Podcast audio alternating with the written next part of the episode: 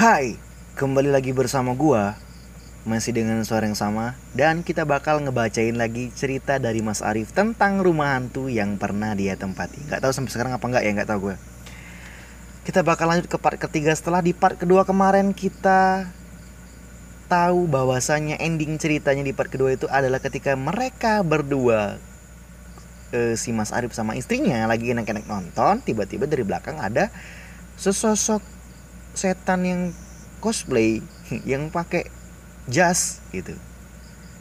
Lewat. Tiba-tiba hilang. Wah anda jam scare sekali anda. Oke langsung ke part ketiga ya. Rumah kontrakan yang aku tempati memang tempatnya asri, adem. Pertama, datang ke sini bersama pemiliknya yang domisilinya di Kudus.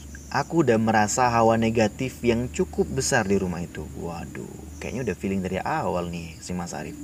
Namun karena udah terbiasa dengan hal demikian, selain itu lokasi rumah yang menguntungkan buat angkut hasil produksi mebel maka tetap aja aku kontrak rumah itu langsung untuk lima tahun ke depan buset karena menurut dia tuh e, bagus ya buat buat produksi usaha dia setelah agak lama tinggal di sana dan banyak kenal dengan tetangga sebelah barulah aku tahu cerita bergidik dan menyeramkan tentang rumah itu cerita-cerita itu banyak diungkap oleh Pak RT setempat Awalnya beliau tidak mau cerita apa-apa karena kekeraban aku sama Pak RT bahkan KTP dan kakak aku dibuatin tanpa ribet ngurus surat domisili atau pindah lagi dari kota asalku dulu gitu.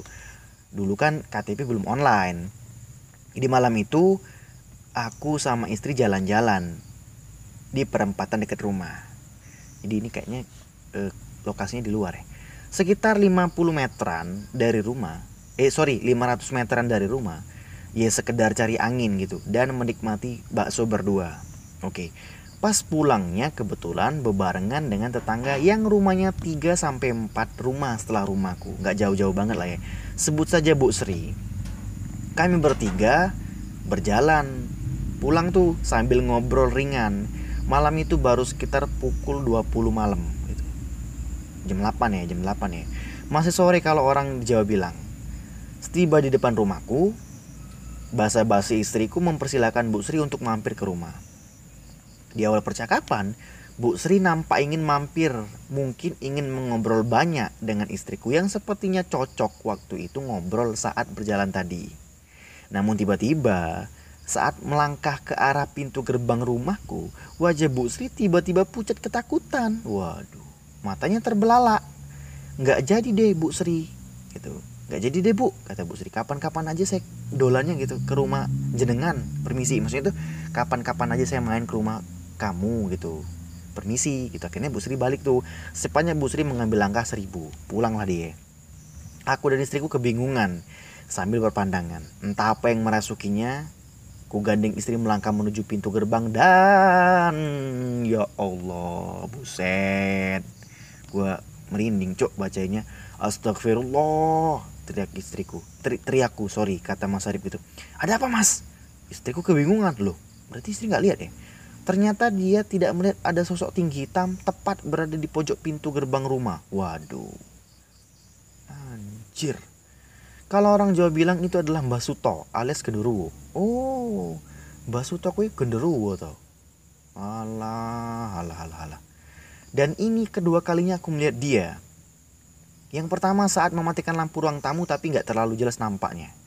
Pantes saja lampu gerbang selalu mati. Meski sudah ku ganti dengan yang baru. Oh, dia yang mematikan lampu. Ya Allah, Anda jahil sekali. Hei, genderuwo. Waduh, ini orang mau terangin lampu loh, biar nggak gelap loh. Anda mati-matiin, yo. Jahil sekali Anda. Ayo masuk, nggak ada apa-apa. Itu kata si Mas Arif ya.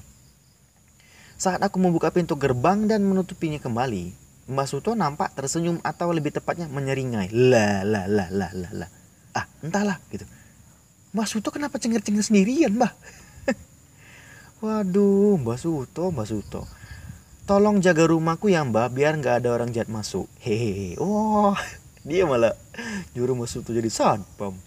sekian dulu lanjut ke seri berikutnya terima kasih oke jadi kurang lebih ceritanya tuh kurang lebih lima menitan gitu ya jadi di part ketiga uh, endingnya dia ngelihat genderuwo genderuwo brengsek gitu. Waduh waduh ada ada ada aja gitu ya. Dari ibu Sri yang pengen bersilaturahmi ke rumah Mas Arif tiba-tiba ngelihat setan brengsek genderuwo. Nggak jadi kan tuh? Ya emang jalan sekali ya emang ya.